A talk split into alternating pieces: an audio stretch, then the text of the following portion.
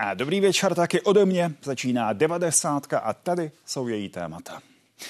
Policisté při zásahu proti střelci na univerzitě nepochybili. Závěr vnitřní kontroly policejního prezidia. Zásah byl podle kontrolorů rychlý, profesionální a v souladu s předpisy. Do budoucna ale úřad doporučil lepší krizovou komunikaci. A věnovat se budeme taky klimatickým změnám. Průměrná teplota na Zemi nadále stoupá. V loňském roce byla nejteplejší v historii měření a přibližuje se kritické hranici 1,5 stupně Celsia. Víc proti předindustriální éře. Negativní dopady to má nejen na planetu, ale i globální ekonomiku. A třetí téma. Nezaměstnanost v Česku v prosinci vzrostla na 3,7% Bylo víc registrovaných uchazečů o zaměstnání než volných míst. Po 21. hodině potom probereme, jaká je a bude situace na trhu práce.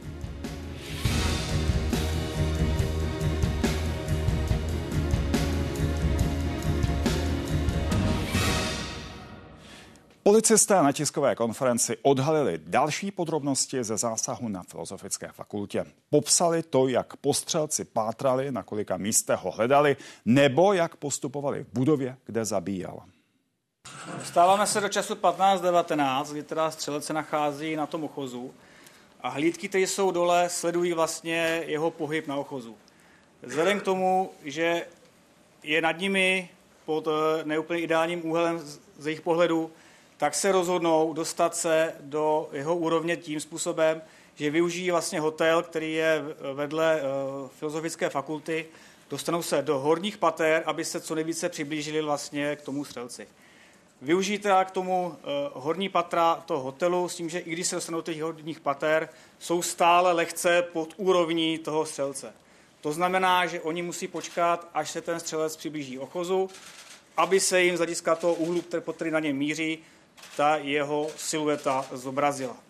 Ve chvíli, kdy tomu dojde a e, ten jeden z policistů ho má takzvaně na mužce, dojde k tomu, že pachatel zahazuje zbraň, bude tam slyšet ten okamžik, vlastně, jak ta zbraň dopadne a samovolně vystřelí, prostřelí nám služební vozidlo a v tu chvíli dá ruce nad hlavu. Toto ten policista vyhodnotí jako, že se vzdává, kdy následně bere e, do ruky pachatel zbraň a spáchá sebevraždu.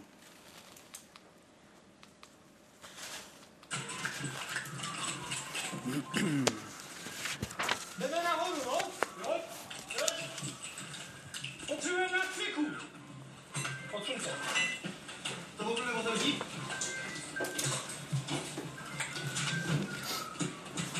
To nebude. Kaka. Mám ho. Máš ho? Bude 2014 z jižní strany ulice Národní, v tom baráku Bohem upátí špatnou. Momentálně se viděli střelce. Zdává se! Zdává se? Máš, poz, máš pozitivní na střelce? Házel z okna. Zvednu ruce nebo ne? Jo. Potvrdíš mi to? Novou zbraň odhodila s optikou. Jsi určitě? Jo. Zabil se. Co? Zabil se. A ještě připojím časovou souslednost událostí z 21. prosince. První hlášení o střelbě v budově Filozofické fakulty na náměstí Jana Palacha dostali policisté minutu před třetí hodinou odpolední. V té době už se postřelci pátralo a policie ho byla hledat v budově fakulty v Celetné ulici, kde měl mít od dvou hodin přednášku. Krátce po ohlášení výstřelů vstoupila policie do budovy na náměstí Jana Palacha a začala vykazovat lidi ven. Ve tři hodiny a deset minut se policisté dostali do čtvrtého patra a o minutu později byli informováni, že se střelec pohybuje na střeše budovy. Jeden policista na muže třikrát vystřelil z pistole od budovy Rudolfína. Další se chystal vystřelit z protějšího hotelu. V tu chvíli ale útočník odhodil pušku a dal ruce nad hlavu. V 15 hodin a 19 minut potom policista viděl, jak se zastřelil. To o několik minut později potvrdili i policisté, kteří vstoupili na ochoz budovy. A zástupce šéf redaktora Respektu Ondřej Kundra je prvním hostem dnešní 90. Ondřej, vítejte. Dobrý večer, přeju. Díky za pozvání. Na té dnešní tiskové konferenci dozvěděli jsme se něco zásadně nového o vyšetřování té tragické události. Ona měla dvě části, jednak nové informace o tom vyšetřování a pak o postupu policie. Co se týká těch nových informací, tak těch tam nepadlo mnoho. Jednu, kterou bych asi tady zmínil, o které se úplně nevědělo do téhle té chvíle, bylo, že policie tedy řekla, že u vraha našla totožný dopis, o jakém již bylo informováno Eh, že byl nalezen eh, ve Vrahově domě nebo v domě, eh, kde bydlel a kde zabil svého otce předtím, než odjel na filozofickou fakultu. A v tom dopise, což jako první zmínil Deník N, se měl doznat vlastně k tomu, že předtím, zhruba týden předtím vraždil v Klánovicích. Tak ten samý dopis policie říká, že u něj našla i po tom, co se zavraždil, respektive spáchal sebevraždu na filozofické fakultě. Policie stále nezná motiv pachatela, prověřuje taky to, zda se léčil s psychickými problémy. Co jsou další bílá místa eh, toho příběhu? Je otázka, jestli uh, skutečně nezná uh, motiv, Nechce část toho motivu, uh, nějaký výz, výsek, fragment, uh, ale dneska tedy neřekla nic konkrétního uh, o tom motivu. Stejně tak, uh, když byla dotazována uh, vlastně, jestli se uh, ten vrah léčil s nějakými psychickými problémy v minulosti, uh, tak také na to uh, neodpověděla. Ona se opakovaně, policisté se opakovaně odvolali vlastně na státní zástupce, kteří ten případ mají pod dozorem. Těch státních zástupců je několik, že si na to dali informační embargo, že tam probíhá dále to prověřování a, a tudíž, že nemůže e, o některých věcech, co se týkají e, samotného vraha, vlastně informovat. No a teď k tomu policejnímu postupu. Tady připomeňme znovu, že úřad vnitřní kontroly eh, nezjistil podle toho dnešního oznámení žádnou chybu. Tak pojďme k některým těm sporným momentům. Jak například policie věrohodně vysvětlila to, že před útokem se soustředila eh, jenom na budovu v celetné ulici, zvláště když i v té budově na náměstí Jana Palacha předtím byla, ale opustila ji. Tak ta logice, logika policejního postupu je následující. Eh, policisté eh, dostali informaci od kamarádky eh, toho vraha, že má sebevražebné úmysly. Ona ho, on ji nějakým způsobem skontaktoval, ona ho pak nemohla kontaktovat dále, takže se obrátila na policii a oznámila jí to. Policie tedy pracuje s tím, že má sebevražebné úmysly v tuhle tu chvíli, ne vražebné úmysly. Zároveň později se podívala do registru a v něm viděla, že nakoupil v tom minulém roce poměrně velký počet zbraní, ale to ještě neukazuje policii na to, že by mohl jako chtít vraždit. A zároveň od rodiny dostává informaci, že to je tedy student filozofické fakulty a jako pohledem na internet zjišťuje, kde jsou sídla filozofické fakulty a nejdříve se dvě policejní auta vypravují do hlavní budovy filozofické fakulty, to zhruba hodinu a půl předtím, než tam vrah tedy spustil tu střelbu a tam se policie začíná dotazovat nejdřív na vrátnici nějaké ochranky, potom tam jde někdo kolem, tak zjišťují, jestli tohohle toho člověka znají. Oni je posílají na studijní oddělení. Hmm. Policie tvrdí, že informuje, že má sebevražebné úmysly a zároveň, že v tom domě v hostovní, kde bydlel, eh, našla eh, další mrtvé tělo, ale stále ještě jakoby eh, nehledá vraha. Policie dneska přiznala jednu chybu, že neinformovala vedení školy, kterou, které má nějakou primární odpovědnost, které mělo a mohlo nějak jako konat, kdyby mělo tyhle ty informace od policie, ale nedostalo je. A zároveň tedy na studijním oddělení se policie dozvídá, že ve dvě hodiny odpoledne začíná tomu dotyčnému člověkovi, které hledá vlastně to vyučování, ale v jiné budově. No a právě tato souslednost má taky několik, řekněme, sporných momentů. Tak například vysvětlila policie dostatečně věrohodně, proč tak dlouho pracovala s variantou, eh, že ten muž chce spáchat sebevraždu. Dokonce ještě v okamžiku, kdy věděla, že má registrováno větší množství zbraní. A jakých zbraní? Tak eh, policie, jak jsem říkal, se odvolává vlastně na tu informaci, kterou dostala od jeho známé, že má sebevražebné úmysly, že eh, ona tuhle tu informaci od něj měla Samotný ten fakt, že policie pak zjistila, že má poměrně dost eh, jako zbraní v držení, eh, některé tedy eh, jako vysoce účinné zbraně. Ještě policisté tedy tvrdí, že to samo o sobě není jako dostatečná indicie pro to, aby na něj mohli pohlížet jako na potenciálního vraha. Mně tam přijde, jestli dovolíte, jeden hmm. klíčový hmm. moment, na něj jsem se zkoušeli ptát a další kolegové také dneska na té tiskové konferenci, a to sice jako jak jak vypadal, eh, jakým způsobem eh, byl zabit eh, otec vlastně vraha a kdy policie zjistila, že byl zavražděn. Jestli byl tedy zavražděn, kdy vlastně přesně zjistila, že byl zavražděn násilným způsobem, protože policie říká, že to jeho tělo nemohla ohledat. Ona do toho domu vstoupila ještě daleko před tím střílením na Filozofické fakultě ten den, ale protože tam našla nástražný výbušný systém, tak tam museli přijet pyrotechnici a policie vlastně dneska říká, že až po 16. hodině mohla potvrdit, že otec byl zavražděn.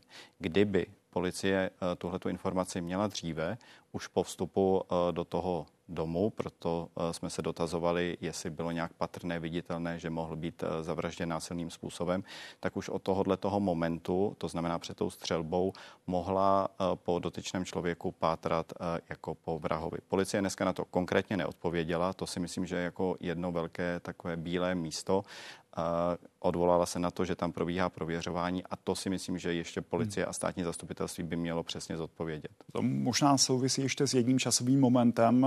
Víme, kdy policie spojila vraha z Filozofické fakulty eh, s tím, kdo vraždil v Klánovickém lese, protože to je nejspíš další eh, silný moment, který mohl policii vést k tomu, že ten člověk je nebezpečný.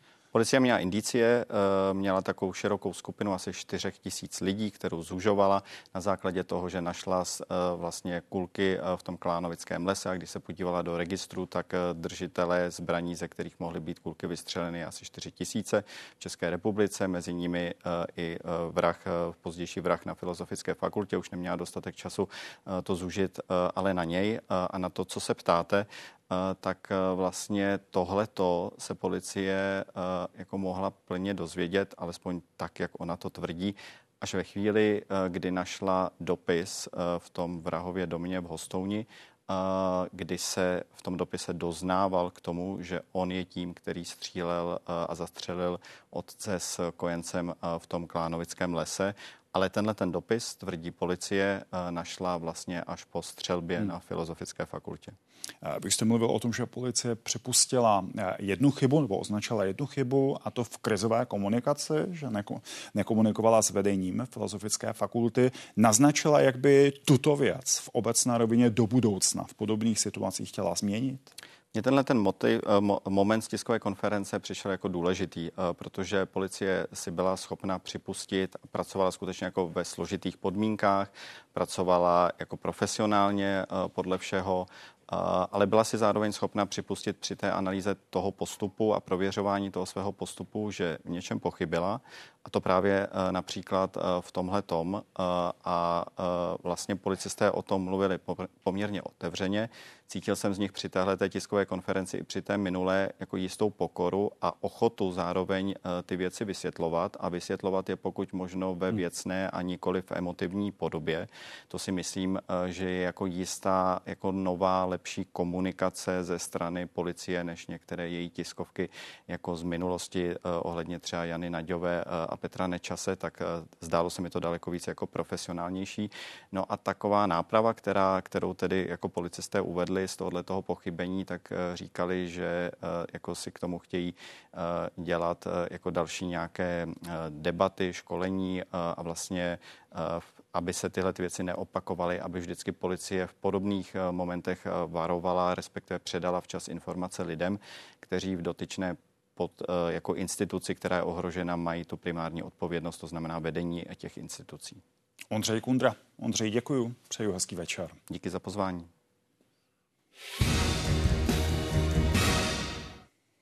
A pojďme otevřít další téma. Loňský rok byl nejteplejší v historii měření. V souhrné zprávě to dnes potvrdila Evropská služba Copernicus.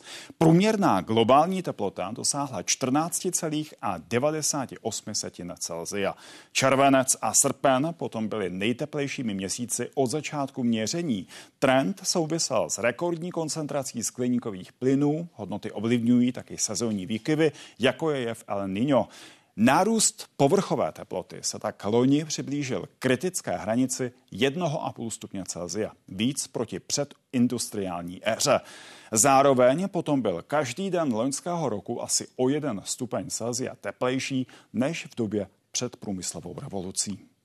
Ten limit 1,5 stupně Celsia je takový poměrně důležitý i psychologicky eh, v té odborné, ale i mm, obecné komunitě, protože ten 1,5 stupně Celzia, to je vlastně limit, do kterého my zhruba víme, jak ty přírodní zákonitosti na naší planetě fungují. A když ty teploty budou setrvale stoupat na tento limit, tak se vlastně dál, dál posouváme od toho nám známého stavu, od těch známých klimatických charakteristik a vlastně jdeme do takového klimatického neznáma, kdy ten klimatický systém může reagovat poměrně agresivními a bude tak reagovat e, klimatickými extrémy. Ondráž Přibyla z platformy Fakta o klimatu, dalším hostem dnešní 90. Dobrý večer do Brna. Dobrý večer přeju. Co z toho loňského měření, z těch informací o globální teplotě v loňském roce je možné vyvozovat o dynamice globální změn klimatu, rychlosti, se kterou se to děje? Tak na jedné straně to oteplování eh, vlastně není překvapivé ve smyslu na eh, ten dlouhodobý trend oteplování klimatologové upozorňují již desítky let. A to, že ten rok byl tak teplý, bylo pro spoustu lidí překvapení, pro spoustu i klimatologů překvapení ve smyslu, bylo to o něco více, než bylo předpokládáno. Ale zároveň je to stále v tom, co klimatologické modely říkají. To znamená, není to žádné spochybnění těch předpovědí. A vlastně stále platí, že svět se otepluje přibližně tempem 0,2 stupně Celsia za dekádu, to je ta celková celosvětová průměrná teplota. A Česko se otepluje zhruba dvakrát rychleji, to znamená 0,4 stupně Celsia za dekádu um, a to odpovídá přibližně dvěma stupně Celsia za posledních 60 let. A to, to jsou věci, které stále platí a ten rekord je žádným způsobem nespochybnil. Uh, to, že to, uh, to, že to bylo překvapivé, vlastně uh, jenom znamená, že to El Niño, které nastalo, bylo zatím silnější než ty dosavadní pozorované a prověřuje se, jestli by tam mohly být nějaké vlivy, ale zatím uh, na to ty klimati- klimatologické modely uh, ničemu takovému nenasvědčují. Je některý z těch dílčích údajů, například uh, ta četnost dnů v loňském roce, kde jsme se pohybovali kolem jednoho stupně nad tou úrovní v předindustriální éře, je některý z těch dílčích údajů obzvlášť alarmující, navzdory tomu, že, jak jste říkal, z celkového hlediska ta čísla nejsou nijak překvapující? A je to spíš dohromady celý, eh, eh, ten celek. Eh, to, že od června až do prosince byly ty teploty celoplanetární, opravdu rekordní, se projevovalo v severním Atlantiku, v různých zemích, možná můžeme vzpomenout byl tady obzvláště teplý podzim v říjnu a večer byly teploty posetnění klidně přes 20 stupňů Celsia. To je něco, co lidi si všimli, protože tu, tu, te, tu pocitovou teplotu takhle večer na podzim prostě vnímáte. Takže to, co bylo překvapivé, to, co je v tom jako významné, je to, že to bylo dohromady. Kdyby to bylo jenom pár dní, které přesáhnou, nebo které, ve, ve kterých nastanou rekordy, i celosvětové, a tak by to nebylo tak významné, ale to, že to opravdu byl celý rok kontinuálně, to vlastně dostává tu planetu skutečně do uh, oblasti toho klimatu, které, uh, ve kterém nebyla posledních uh, několik desítek tisíc let. Proč je tak důležitá ta hranice 1,5 stupně nad úrovní v době před průmyslovou revolucí? Um, těch důvodů je více, ale takový jeden zřetelný je, se, se týká bodů zlomu. Body zlomu jsou koncept, který zná každý, kdo někdy uh, lozil po stromech, prostě větev snese určité zatížení, když větev zatížíte více, tak se zlomí. A tato metafora funguje pro spoustu ekosystémů. V České republice uh, to vidíme na uh, smrkových lesích, nebo možná bychom měli říkat smrkových plantážích, které tady v poslední době dlouho existovaly, ale právě vlivem oteplování, které přineslo sucho a které přineslo podmínky pro kůrovce, při kterém se množí výrazně rychleji, a se dohromady ten, ten ekosystém smrkových lesů, smrkových plantáží stal uh, jako prakticky neudržitelný a nastal velký plošný rozpad. Uh, kdo jezdí z Prahy do Brna po dálnici, tak to kolem té dálnice vidí a zná. A Takováto situace se vlastně týká nejenom lesů v České republice, ale prakticky v, se může týkat prakticky všech lesů na severní polokouli, těch jihličnatých, může se týkat tropického pralesa v Amazonii, týká se korálových útesů, týká se velkých ekosystémů nebo velkých kryosférických systémů, to znamená velkých ledovců. A z modelování z fyziky plyne, že ty body zlomu, neboli nějaké okamžiky, kdy se ten systém může jakoby plošně nějak zhroutit, leží někde nad tím 1,5 stupněm Celsia. A pro různé ekosystémy nebo kryosférické systémy je ta hranice různá. Víme, že korálové útesy pravděpodobně nepřežijí dlouhodobě teploty hmm. globální o více než 1,5 stupně Celsia. U amazonského pralesa je ta hranice nejspíš o něco vyšší, někde nad dvěma, možná okolo 3 stupňů Celsia, to stejné si týká boreálních lesů. Takže abych zhrnul tu, tu, tu odpověď na vaši otázku, vlastně je to vědomí, že jakmile přesáhneme 1,5 stupně Celsia dlouhodobě, tak se vlastně pohybujeme v jakémsi minovém poli, kdy nějaké větší kolapsy ekosystému, který drží ten, ten planetární systém dohromady, které nám umožňují docela stabilní podmínky pro život, tak uh, se, jsou v ohrožení, mohou se rozpadat.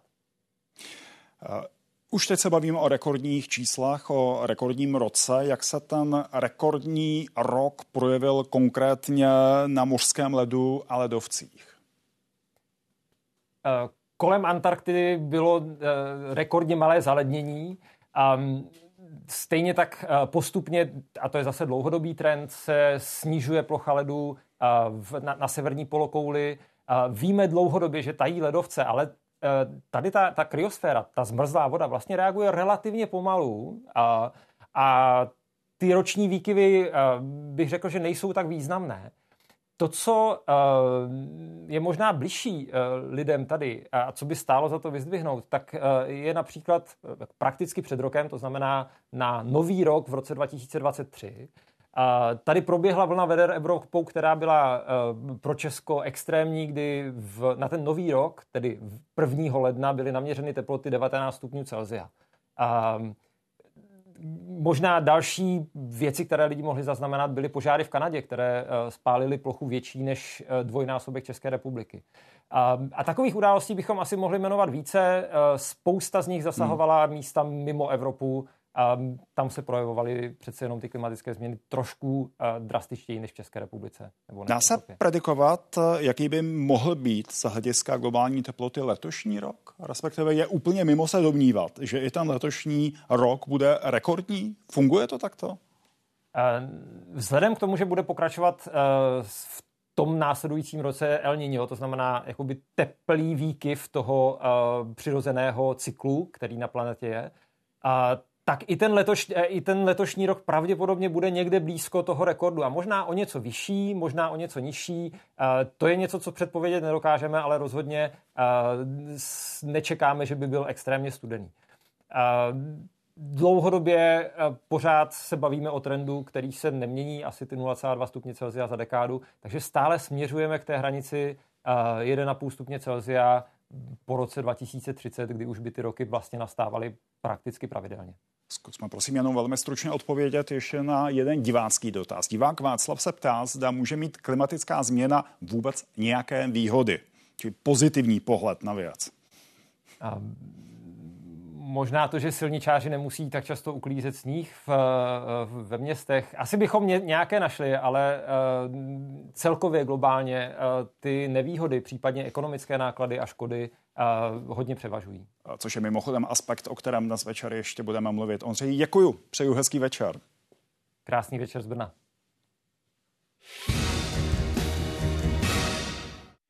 A teď další konkrétní dopady. Panamskému průplavu hrozí vážné problémy, pokud se nedokáže přizpůsobit změnám klimatu. Infrastrukturu, která spojuje Tichý a Atlantický oceán, ohrožuje především pokles srážek. Hladina vody v panamském průplavu je teď proti dlouhodobému normálu skoro o dva metry níž. Tamní úřady proto omezily počet lodí, které mohou průplav využívat. Za běžné situace jim proplují přibližně 3% objemu světového obchodu po moři a 46% koň kontejnerů přepravovaných ze severovýchodní Asie na východní pobřeží Spojených států. Značná část lodí teď musí hledat objízdné trasy, například kolem Jižní Ameriky. A námořní dopravu komplikuje taky situace v Suezském průplavu. Pojďme toto všechno probrat s politickým a kulturním geografem Vladimírem Bárem z Ostravské univerzity. I vás zdravím. Dobrý večer. Dobrý večer. Tak tady problémy v panamském průplavu, problémy i na dalších místech, včetně Rudého moře, kde námořní dopravu ohrožují jemenští hutiové. Jak zásadním problémům z vašeho pohledu aktuálně čelí námořní doprava a světový obchod? Tak geopoliticky jsou vždycky průplavy i úzké průlivy vlastně takové velmi ohrožené tepny, které mohou být v případě i války nějakým způsobem zablokovány a využity nebo zneužity podle toho, která strana to samozřejmě udělá. Čili je to i pro tu budoucí případnou krizi velmi nebezpečné. Obchod se vždy nějak vyřeší. Prostě budou objízdné trasy, ale prodraží se to. Bude to znamenat, že státy budou hledat, jak z toho ven, a dejme tomu, že znovu se bude trošku deglobalizovat. To znamená, že především to, co by museli ve velkém přivážet, si začnou, a zejména velké státy, začnou vyrábět sami. Totež hmm. v Evropské unii, která je velkým celkem. Čili všechno to může vést k tomu, že se změní obchodní toky, Eh, v důsledku toho, že se změní i výrobní zaměření a specializace. Vy jste použil slovo krize. Eh, blíží se ta současná situace některé z předchozích známých krizí, třeba eh, problémům při suezké krizi na konci nebo v 50. letech 20. století? No, to je otázka. Zejména Suezký průplav může být samozřejmě takovým velmi kritickým místem.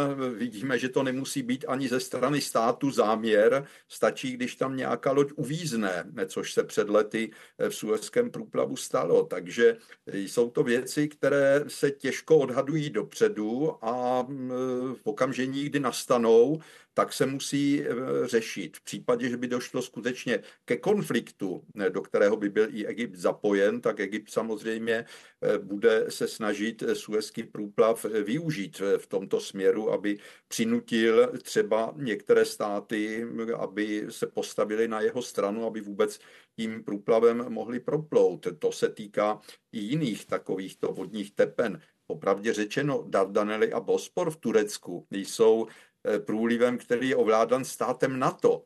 A popravdě řečeno, ruské vojenské lodě nemají v této fázi možnost proplouvat tímto eh, průplavem, což samozřejmě v případě skutečného válečného konfliktu, který by mohl nastat, no tak by byl pro Rusy zablokován. Stejně tak by mohl eh, NATO zablokovat průlivy z Kagera Kategat mezi Dánskem, Švédskem, Norskem, hmm. které by uzavřeli Rusy v Baltu. Ale na druhé straně třeba už zmíněný panamský průplav je velkým problémem pro Američany. Představme si, že Čína napadne Tchajván a američané budou nuceni vlastně pomoci nebo posílit svoji flotilu v Pacifiku z Atlantiku. Zatím to šlo poměrně rychle, relativně rychle, přes panamský průplav. Kdyby se panamský průplav uzavřel, byl by to pro Američany velký problém. Proč právě panamský průplav tak výrazně ohrožuje globální oteplování, konkrétně eh, velké sucho? Tak to je, na to by měli odpovědět klimatologové, kteří, jak eh, vlastně už zaznělo, eh, také nejsou schopni předvídat, co všechno se stane. Ta příroda si skutečně dělá nebo se utváří podle pravidel, která hm, zná jenom ona a nelze je dlouhodobě odhadnout, ale tam je ještě jeden problém, že na rozdíl od Suezského průplavu, který je v podstatě mezi dvěma moři ve stejné výšce a není třeba tam zdymadel, tak v panamském průplavu potřebné jsou a je tam potřebná i sladká voda. A to je problém, protože ta sladká voda chybí, eh, takže se teď spekuluje s tím, hm, že by se tam měla postavit nějaká velká nádrž, která by vlastně zásobovala ta zdymadla tou sladkou vodou. Eh, to je samozřejmě hm, záležitost na několik let a stálo by to hm, těžké miliardy a ohrozilo by to na druhou stranu místní populaci, jejich zemědělství a tak dále. Takže hm, jsou to složité věci, které se už o nich mluví řadu let, dokonce se mluví o tom, že by se měl najít náhradní eh, průplav, eh, průplav přes Nikaragu případně. Popravdě řečeno i v Jižní Americe se hledají takzvané bioceánské koridory, které by měly využít zejména v Brazílii a Amazonku. S tím ale, že se nedají proplout lodí. Muselo by se stejně někde na nějakém úseku eh, překládat eh, na ten koridor, no. už potom železniční nebo silniční. A jednou z alternativ by mohl být železniční koridor vedoucí nejužším, eh, nejužším spojnicí přes Mexiko mezi Tichým a Atlantským oceánem. K tomu se ještě dostaneme. Eh, vy jste zmínil ten sladkovodní zdroj pro panamský průplav, to je Gatunské jezero. A divák Adam se ptá, proč v panamském průplavu nepoužívají mořskou vodu, když je sladké vody málo. Eh, má to historicky nějaké zdůvodnění? Přiznám se, že úplně nevím. Vím jen, že s tím mají velké problémy, protože ona se tam mísí, ta sladká voda, jistou slanou. Zřejmě není technicky eh, jednoduché tu slanou vodu vlastně dočerpat do těch zdymadel na dálku, protože ten průplav je dlouhý myslím 82 kilometrů, takže to je poměrně velká eh, vzdálenost. A eh, ona se pak ta voda vlastně zasoluje i ta sladká, která se tím pádem znehodnocuje a odebírá se z toho prostoru a nelze ji už vrátit. A to je ten eh, hlavní problém, který vlastně tu, ten panamský průplav teď musí řešit. A teď ten železniční koridor, který by měl protnout Mexiko, byla by to dostatečná alternativa za panamský průplav? A jak realistické ty plány jsou, nejsou nové? Eh, jsou, ta myšlenka už je opravdu mm, velmi stará. Jak realistická je v tuto chvíli? Tak eh, určitě by ten železniční koridor nedokázal zvládnout ten objem přepravy, který vlastně teď prochází panamským průplavem. Musel by být, to by muselo být několik železnic paralelně, které by překládaly to zboží na železnici a na druhé straně opět do oceánu. I to by výrazně zdražilo. E, to jsem už vzpomínal i ten bioceánský koridor i na jihu Ameriky, mezi Uruguají, Paraguají, Argentínou a Chile, který by také mohl zahrnovat železnici, případně dálniční, dálniční síť, ale ta námořní doprava přece jen uvědomme si, že jeden ten kontejner, přičemž samozřejmě ty největší přes panamský průplav neproplují, ale jsou to desítky nebo stovky vlaků, které by museli vlastně převést náklad jedné velké lodi. A to hm, asi hm, železnice by nezvládla. Vy jste už mluvil také o těch alternativách. Co jsou alternativní trasy za využití panamského průplavu? Když tedy, když tedy nemluvíme o alternativních koridorech, alternativních eh, tepnách, které protínají, eh, tuší. Co jsou jiné alternativní trasy? Tak jsou to dvě trasy kolem Ameriky. Jedna ta jižní mezi Antarktidou a e, Jižní Amerikou, respektive Magellanšovým průlivem, to ještě není mezi Antarktidou, ale mezi ohňovou zemí a pevninou jihoamerickou. E, tento průliv je znám svou divokostí a mm, vlastně nevyspytatelností, proto tam e, lodě nejezdí zrovna rády.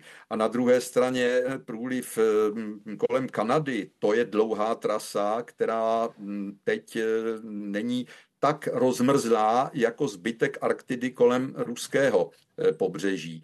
Eh, takže a je tam spousta ostrovů, spousta mělčin, takže celkově se dá říct, že ta kanadská trasa je samozřejmě také alternativou, ale v současné době velmi obtížně využitelnou. To by museli i ledoborce být tady velmi silné, a e, zkoušet prorazit ten led, který brání e, tomu, tomu proplutí těch lodí. Mm, je to také velmi, velmi drahá záležitost a v této fázi asi velmi obtížně masově využitelná. To téma jsme dnes otevřeli kvůli dopadům globálního oteplování.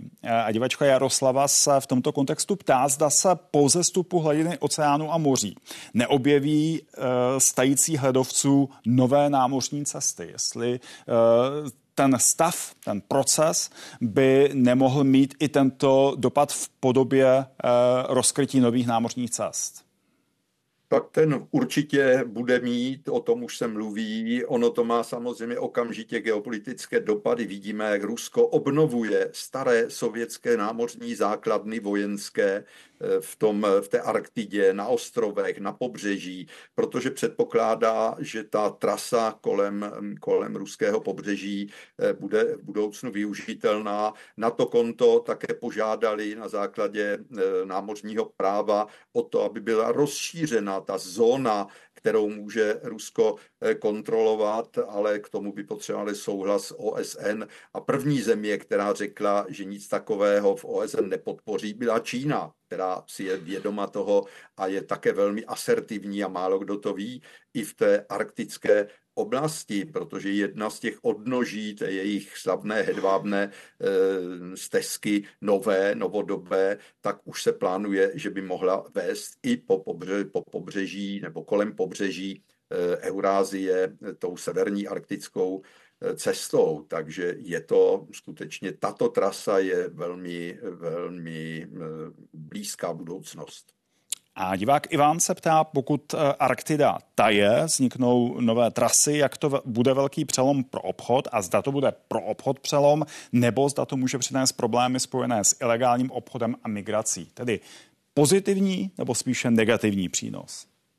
Jako všechno, jako globalizace má negativní a pozitivní dopady, tak i tato věc bude samozřejmě mít pozitivní dopad třeba v tom, že se zlevní doprava. Pokud bude vše probíhat normálně, pokud nedojde k nějakým konfliktům. Samozřejmě, že nebude možno pouštět do té Arktidy lodě s nebezpečným nákladem, který by tam mohl nějakým způsobem havarovat a zamořit obrovskou oblast, protože eh, všichni dobře vědí, že ta regenerační schopnost arktických oblastí je někde úplně jinde než u těch tropických a byla by to obrovitánská katastrofa, eh, kterou by člověk už nedokázal zřejmě ani vlastními silami zhojit a přírodě by to trvalo také desítky let, takže eh, těžko je dnes vyjmenovat, co by bylo pozitivní, co negativní. Myslím si, že eh, to pozitivum, eh, že by byl levnější nebo zlevnil ten obchod a že by byl rychlejší, hm, je samozřejmě svým způsobem zase pro biznis důležitý, ale z hlediska ekologického hm, si myslím, že by to nebyla dobrá dobrá volba a hm, ekologové by určitě nebyli rádi, kdyby se z Arktidy stala dopravní tepna, už proto, že i tak by ty lodě vypouštěly nejrůznější škodliviny při svém provozu a i to by mělo krajně negativní dopad na přírodu. Už jsme to zmiňovali, změna klimatu stále více ovlivňuje globální ekonomiku. Podle Eurostatu způsobilo extrémní počasí vycházející ze změny klimatu za poslední dekádu škody minimálně za 145 miliard eur. Ekonomické ztráty na jednoho obyvatele Evropské unie byly podle jeho dat předloni 117 eur. Klimatické změny jsou způsobeny extrémním počasím a událostmi, které s klimatem souvisejí a následně vedou k ekonomickým ztrátám. Ty třeba ovliny veder, záplav nebo bouří. Podle Evropské agentury pro životní prostředí se navíc průměr ekonomických ztrát v letech stále zvyšuje. A pojďme se vrátit taky k současným problémům světové námořní dopravy, které z části souvisejí právě s dopady klimatické krize. Bavili jsme se o tom před chvílí. Pro globální ekonomiku je zásadním místem Suezký a taky panamský průplav. Přes první jmenovaný prochází zhruba třetina světové kontejnerové přepravy a víc než desetina veškerého obchodu se zbožím, včetně ropy. Ta proudí severním směrem stejně jako uhlí a kovové rudy. Jižním směrem se dopravuje především cement, hnojiva, zpracované kovy, obilí a prázdné tankery. V roce 2021 dosáhly roční příjmy kanálu rekordní 6 miliard dolarů. Přepravena přitom byla víc než miliarda tun zboží a průplavem proplulo skoro 20 tisíc a 700 lodí. Panamský průplav potom za normálních okolností ročně odbaví 3% globálního námořního obchodu a skoro polovinu kontejnerů, které jsou přepravovány z Asie do Spojených států. Pane Báre, co jsou další neurologická místa, ať už eh, kvůli dopadům globální změny klimatu nebo kvůli geopolitickým problémům, která by potenciálně mohla ohrozit globální obchod? Vy jste v úvodu našeho rozhovoru eh, o některých mluvil, pojďme to prosím konkretizovat podrobněji. Tak jeden z nejdůležitějších je určitě Malacký průliv který je blízko Jihočínského moře, v němž tedy Čína dlouhodobě se snaží eh, ho militarizovat, vybudovat tady svoje vojenské základny. Proto je tvrdí, že všechny ty ostrovy vzdálené až 2000 kilometrů od jeho jižního pobřeží jsou prostě čínské. Eh, postavila se proti rozhodnutí Mezinárodního soudu, který řekl, že ty ostrovy nejsou její, že historické nároky nejsou opodstatněné a doložené a prostě řekla, že neuznává tenhle ten výrok. A to už je hodně blízko toho malackého průlivu. V případě eh, prostě eh, toho, té lodní dopravy svobodné, tak by Čína vlastně kontrolovala vše, co přijede ze severu směrem k tomu malackému průlivu a naopak vše, co přijede od jihu přes ten malacký průliv. Čili kdyby přišlo na lámaní chleba, je schopna ho v podstatě zablokovat a to i vojenskou silou, protože posiluje velmi intenzivně svoje námořnictvo, i menší fregaty, korvety a tak dále a má dneska už v těchto lodích větší sílu než třeba američané. Nemluvě o Evropě. Takže kdo by se jí postavil na odpor v případě, že by se rozhodla zneužít tuhletu sílu a no, by se říct, veškerý ten transport mezi severem a jihem, respektive mezi Evropou a východní Ázií, prostě zablokovat. Takže Malacký průliv a Jihočínské moře vidím jako jeden z velkých potenciálních krizových míst v blízké budoucnosti. Říká politický a kulturní geograf Vladimír Bár, který byl hostem 90. Moc vám děkuji, přeju hezký večer. Já také děkuji za pozvání a přeji hezký večer i vám, i posluchačům.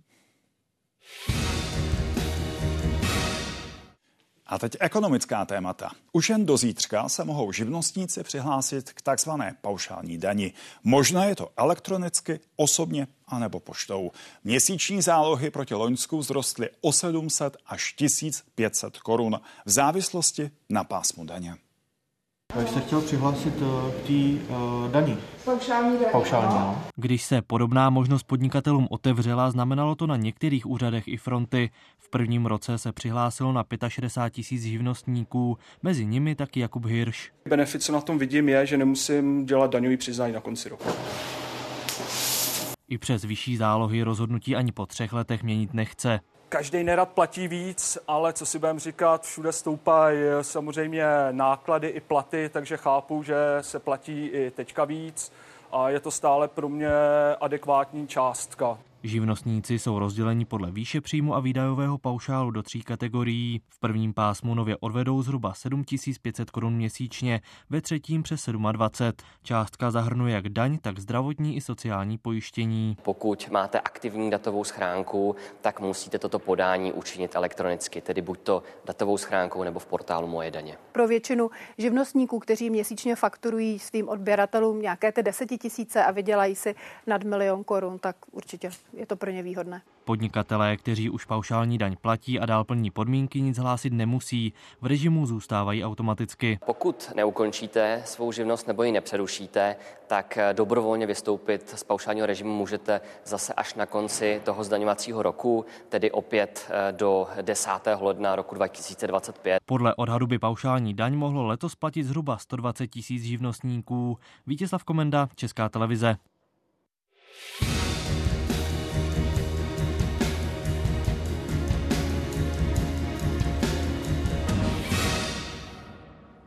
Je po deváté večer a to je už tradičně čas pro ekonomický pohled. Tentokrát na to, jak se žije zaměstnancům, nezaměstnaným, ale také firmám, které často marně hledají nové síly. E, další půl hodina bude patřit diskuzi o trhu práce. Hezký večer.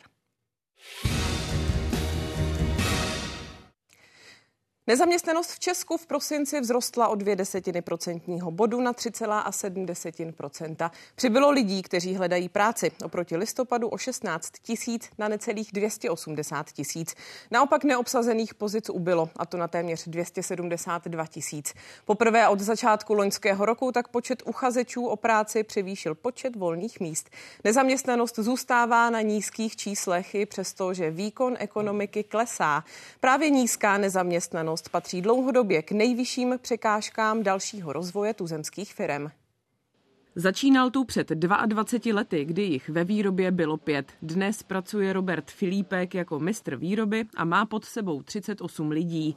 Pod jejich rukama tu vznikají doplňky stravy. Já jsem vždycky toužil potom vést lidi, i když dneska už od toho trošičku odbočuji, protože vést lidi je strašně moc těžké a plus mít na starosti celou tu výrobu s těma změnama, které tu každý den probíhají, takže asi to, ale mě to motivuje pořád ještě i po těch 22 letech. Celkem v této firmě pracuje asi 300 zaměstnanců, jen ve výrobě jich je 160. V regionu se těžko schánějí hlavně kvalifikovaní lidé. Trošinku máme tady v regionu problém, eh, protože nejsme úplně tak blízko Ostravy, takže to je někdy složitější eh, nabrat například technologii nebo kolegy na kvalitu.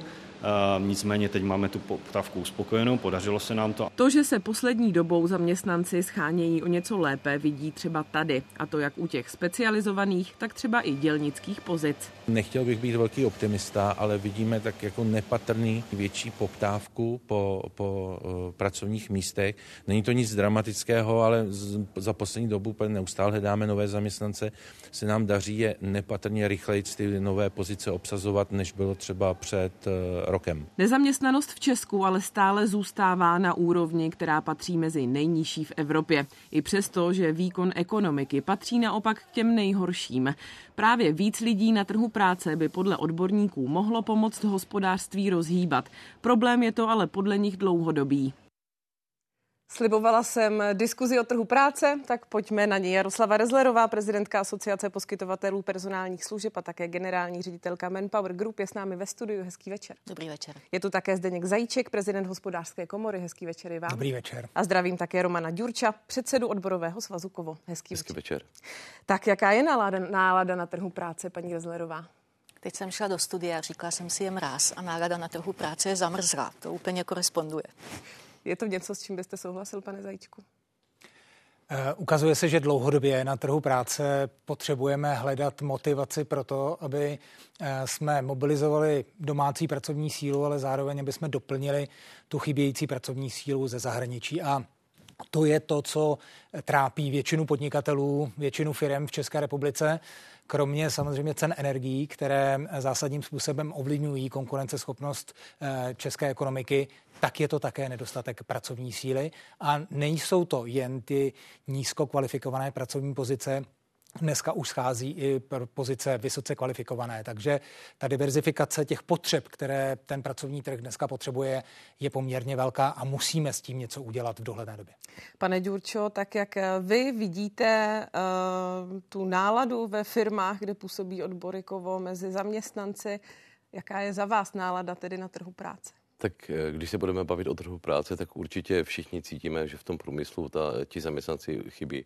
Je opravdu těžké poptávat eh, ty zaměstnance, hlavně ty kvalifikované. Eh, zároveň vnímáme, vnímáme i v rámci odboru svazu to, že, že jsou regiony, které, které prostě mají tu nezaměstnanost dlouhodobě vyšší. A když se podíváme i to, co se odehrává teď třeba na Severní Moravě, tak tam opravdu hrozí, hrozí to, že ta zaměstnanost tam může rapidně stoupat. Samozřejmě, že hovořím o společnosti Liberty, kde hrozí opravdu Eh, ztráta deseti tisíců pracovních míst, takže určitě to vnímáme, že na pracovním trhu jsou ty pozice eh, kvalifikovaných pracovníků nedostatek, to je jednoznačně a v průmyslu, v průmyslu se o tom eh, i ze zástupci zaměstnavatelů bavíme a vnímáme to podobně. Hmm. Pane Zajíčku, vy jste říkal, že tedy je potřeba s tím dlouhodobě pracovat, nějak upravit tedy to, aby to fungovalo. Jak to upravit a na nějaké cestě je Česká republika k tomu, aby se tak stalo? Já jsem velmi rád, že v tuto chvíli probíhají opravdu intenzivní jednání i v rámci vládního výboru pro strategické investice, protože trh práce my považujeme za strategickou investici.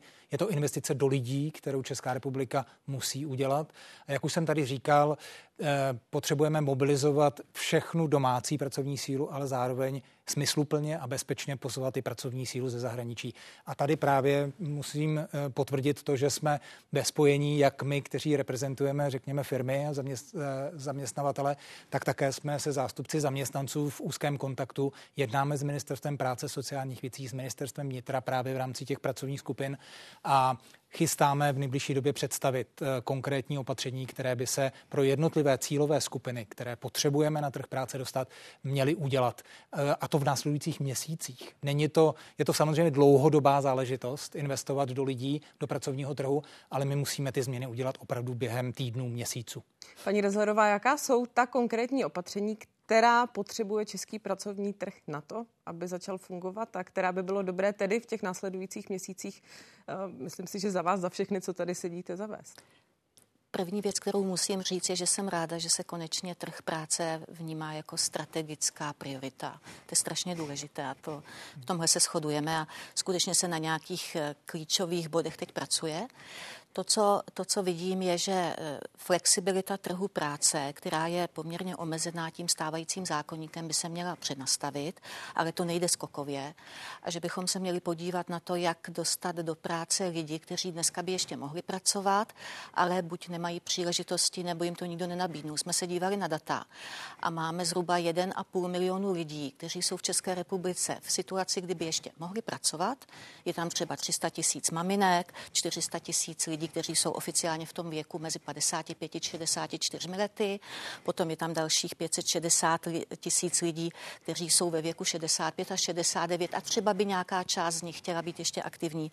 A pak zhruba 220 tisíc lidí, kteří sice odvádějí eh, nějaké zdravotní pojištění, ale nepracují. Jako je to 1,5 milionu, kde kdyby 10%, 20% těch lidí se podařilo zaktivovat nějakými iniciativami, které by je do té práce jakoby pobídly jít, tak by to mohlo pomoct. A to je jedna z, mozai, jedna z částí mozaiky, která by se mohla poskládat, ale je potřeba, aby proto byla politická vůle. To jsme si tady říkali, že jestli se to teď začne nějakým směrem posunovat, tak by to mohlo pomoct všem eh, segmentům ekonomiky. Pane Ďurčo, z toho, co tedy uh, pan Zajíček s paní Rezlerovou uh, tady říkali, mi vychází, že aktivizace těchto uh, lidí nebo pracovních skupin by asi měla nastat formou částečných úvazků, protože o tom se tady hovoří už několik let a ví se, že Česká republika v tomto není úplně eh, tedy nejlepší, patří mezi nejhorší státy v Evropské unii. Částečné úvazky jsou to, co by pomohlo rozhýbat pracovní trh a vyřešit některé jeho potíže.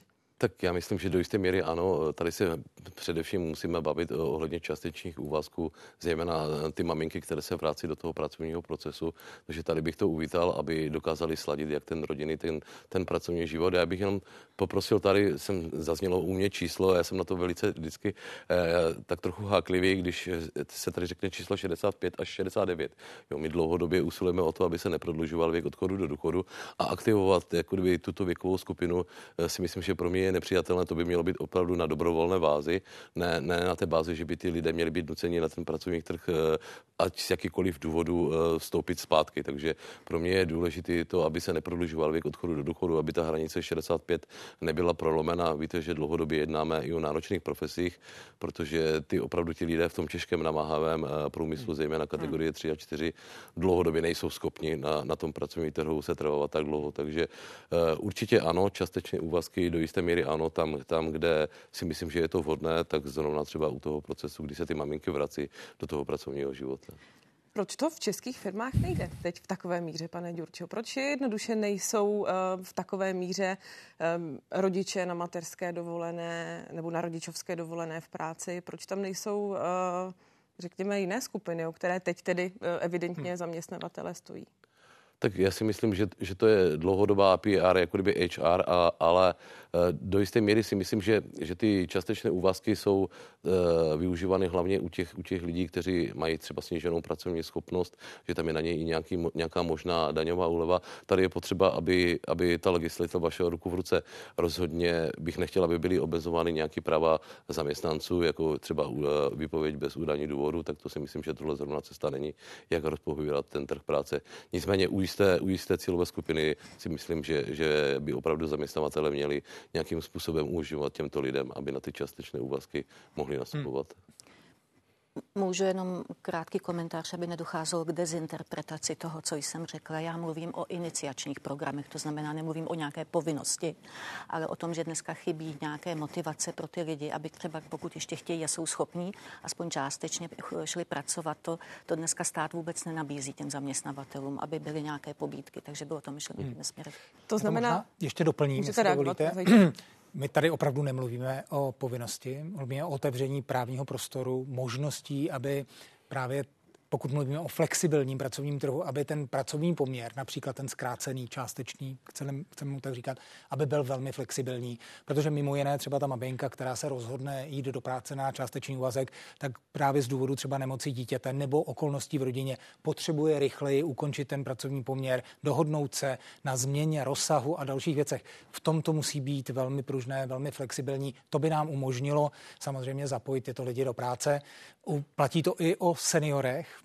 v tuto chvíli chcete-li o důchodcích. Eh, já si vůbec nemyslím, že člověk, kterému je dnes, a není to výjimkou, kterému je dnes 72, 74, 75, je velmi výkonný a pracovat chce. To není o uložení povinnosti. On je v zaslouženém důchodovém věku, má užívat samozřejmě eh, si důchod, ale na druhou stranu, pokud pracovat chce, chce na sobě pracovat i dále rozvíjet se, třeba si doplnit kvalifikaci, není jediný důvod, proč bychom mu to neměli umožnit a proč by do práce nemohl jít. A ještě k těm rodičům, protože nejsou to jen eh, ženy na rodičovské dovolené, jsou to let, kdy dnes i muži. Eh, my musíme hledat také způsob, nejenom v zákonníku práce, řekněme v té flexibilitě právní pracovního poměru, ale také v podmínkách, které je potřeba nastavit. Dneska velkou bariérou je například nemožnost umístit dítě, pokud už se rozhodnu, že bych chtěla teda do práce jít, umístit dítě do dětské skupiny, do materské školky, tedy do zařízení, kde mám jistotu, že se mi o dítě postarají. A to je mimo jiné další deficit, který máme, proto aby jsme takové skupiny rodiče mohli do práce zapojit, že tato infrastruktura teď schází. K tomu jsou zase série opatření, která se chystá, která by doplnit tu infrastrukturu umožňovala velmi rychle, velmi pružně, právě podle toho, jaká je potřeba. A souhlasím také, že to, eh, že to je let kdy o regionech. Někde ta kapacita v některých regionech je a takový přetlak tam není, ale v některých regionech ta infrastruktura se musí doplnit velmi rychle, protože tam eh, je to opravdu velká bariéra. Prostě chcete jít do práce, dokonce zaměstnavatel vám ty podmínky dá, ale nemáte kam v tuto chvíli své dítě dát do zařízení, kterému budete důvěřovat. Ono z toho, co vy tady říkáte, jednoduše vyplývá eh, to, že všechno souvisí se vším. Já bych se tímto chtěla dostat eh, právě k tomu, co nově platí, to znamená nové podmínky pro dohodáře. Jestli Toto možná uh, nebude i impuls pro zaměstnavatele jednoduše více na, na více částečných úvazků, protože uh, ozývají se hm, hlasy nejen z biznesu tedy, že právě um, ta nová pravidla pro dohodáře už je vlastně staví na stejnou roveň jako uh, ty klasické pracovníky, které, kteří jsou na hlavní pracovní poměr, paní Rezlerová. Ano. S tím firmy poradí? Ano, je to přesně tak, jak říkáte. Vidíme to už v datech, že se hodně firem, ale tedy zejména těch, které si to mohou dovolit, upřímně řečeno, eh, zvažuje, že místo dohod zavede zkrácené částečné pracovní úvazky, protože při té komplikaci toho, eh, co se eh, tam napsalo pro dohody, už to je pro ně vlastně hrozně složité. Ale já si myslím, že to jako není špatný trend, protože i když se tady řeklo, že teď sedím na straně zaměstnavatelů, já sedím i na straně zaměstnanců, že já jsem tady jako za trh práce a chci tím říct... Uprostřed, no, no, no, přesně. a chci tím říct, že nám záleží i na tom, aby byli zaměstnanci spokojení, aby byli kandidáti na trhu, kteří kteří budou snadno nacházet dobře placené zaměstnání, což v mnoha případech samozřejmě u nás je ještě problém. A vlastně to, že dneska eh, budou mít pro některé ohrožené skupiny zaměstnavatele, doufejme, nějaké pobídky, jako je třeba už ten, ta, ta první vlaštovka té slevy na těch zkrácených úvazcích, tak to může pomoci, to může se ten trh v tomhle směru trochu roz, rozhýbe. Já si myslím ještě jednu věc, že když se podíváte na data, my děláme průzkumy na trhu práce, díváme se na různé věci, ptáme se zaměstnavatelů, jestli budou propouštět nebo nabírat v příštím čtvrtletí a vidíme, že klesá optimismus náborový, ta chuť firem če, vidí víc a víc, že ty svoje požadavky nebudou moci splnit. A zároveň máme už od roku 2019 v našem průzkumu strašlivé číslo. 66% českých zaměstnavatelů dlouhodobě říká, že nemohou obsadit svoje volné pozice. Ta situace je fakt jako, už bych řekla, alarmující. A nelepší se. A nelepší se od po mnoho let. Tak. Eh, pane Ďurčo, eh, nová pravidla pro dohodáře obecně i v konsolidačním balíčku byly věci, které se dotýkají zaměstnanců od nového roku. Co na to odbory? Tak samozřejmě, my, my tady už byly zmíněny ceny energie. My máme velký problém v rámci odborového svazu Kovo uh, s konkurenceschopností našich firm, protože ty ceny energií, pro které se pro ty, hlavně pro ty energeticky náročné firmy uh, upravily, tak uh, to jsou opravdu 100 milionové částky. My se tady bavíme, že máme nízkou nezaměstnanost, ale ty firmy jsou zároveň omezení potom v investicích. Protože jestli ocelářské firmy mají dát stovky milionů navíc, tak samozřejmě ty peníze potom budou v těch investicích chybět. A my musíme udělat investice tak, aby ten eh, provoz byl eh, legislativně zelený, protože to po nás chce Evropa. Chceme do jisté míry, aby ten eh, proces byl automatizovaný, aby byla větší robotizace a tam tady vidíme, že, ty, že ten konzolidační balíček celý nám to nějakým způsobem brání, co se týče toho, když se tady hovořilo o těch školkách, tak tím, že se zruší školkovné a, a my de facto nemáme dneska uh, takový poměr školek, aby všichni ti rodiče, kteří budou potřebovat ty dítě umístit do uh, státní nějaké školky, aby, aby ho tam mohli umístit. A tím se zase dotýkám toho benefitního programu, který byl do jisté míry omezen, že už ti rodiče jsou omezeni i finančně díky tomu, že ty firmní školky, to jsou prostě náklady pro ty rodiny navíc. Jo. Takže myslím si, že ten konzolidační balíček v některých věcech jde opravdu tady proti tomu, o čem se tady bavíme. A my jsme na to vládu bohužel upozorňovali i spolu se zaměstnavateli. Tady jsme opravdu si myslím, že ty, že ty návrhy byly totožné, takže tady bych vnímal i, i to, aby jsme se o těch benefitech znova bavili, aby ty lidé měli tu možnost těch firmních školek opravdu využívat protože tady do jisté míry ta firma supluje, supluje ten stát eh, formou té třeba té firmní školky. Chtěla bych se dostat ještě k jedné věci. Eh, teď jsme se bavili tedy o tom, co je nového, co možná čeká, tedy pracovní trh v letošním roce a v dalších měsících.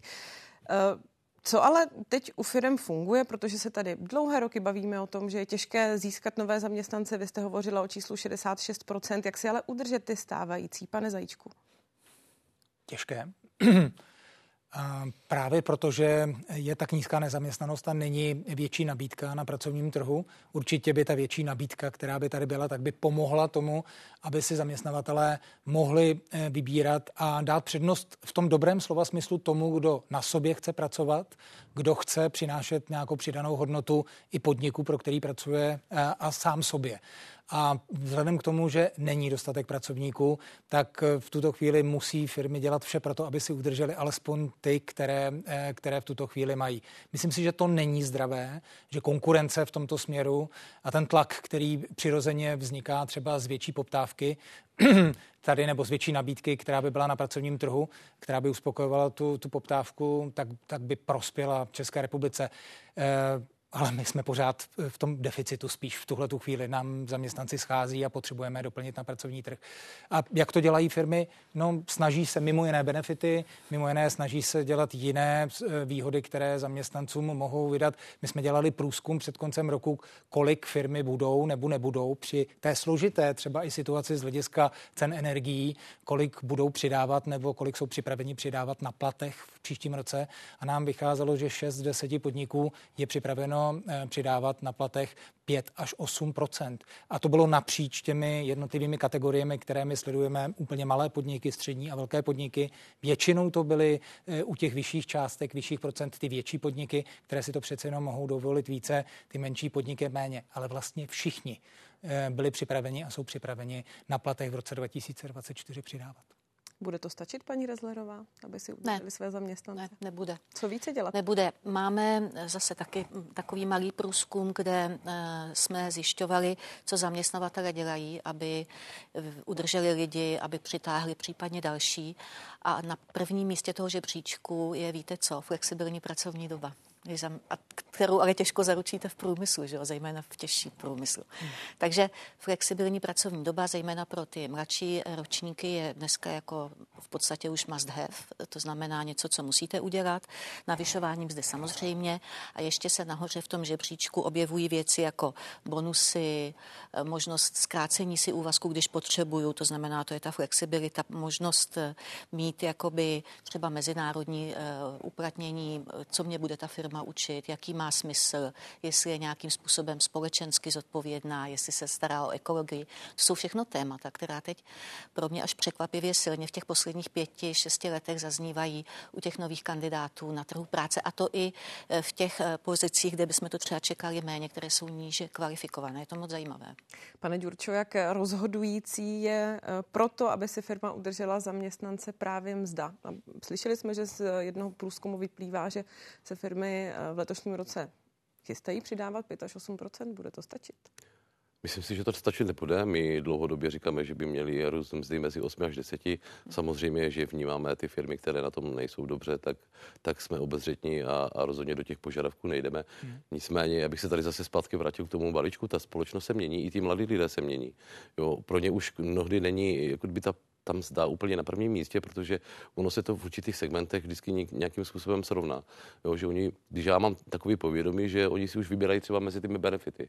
Samozřejmě i ta flexibilní doba. A tady tím, tady tím způsobem ten balíček je do jisté míry omezí, protože ti, ti zaměstnavatele byli schopni opravdu nabídnout takové programy v rámci toho benefitního programu, které byly eh, dneska pro tu mladou generaci opravdu velmi zajímavé. Takže určitě si myslím, že máme tady dlouhodobý pokles reálný mest. Dva roky se potýkáme, takže myslím si, že to číslo kolem těch 8 až 10% je opravdu reálné. Nemám strach z toho, že by to roztočilo nějakou inflaci, to rozhodně určitě ne. Nicméně vnímáme, že ve spoustě firmech jsou problémy, jsou tam zvýšené náklady na energie opravdu ve 100 milionů korun a je potřeba nějakých investic, takže děláme to prostě s rozumem. Roman Ďurčo, předseda odborového svazu Kovo, moc díky za to, že jste přišel. Děkuji, hezký Děkuji večer. taky Jaroslavě Rezlerové, prezidence Asociace poskytovatelů personálních služeb a také generální ředitelce Manpower Group. Děkuji. A díky také Zdeňku Zajíčkovi, prezidentovi hospodářské komory. Děkuji za pozvání. Naschledanou. A pojďme teď přidat ještě názor konkrétní firmy. Miloš Havránek, generální ředitel dopravního podniku města Brna, je s námi ve spojení. Hezký den i vám.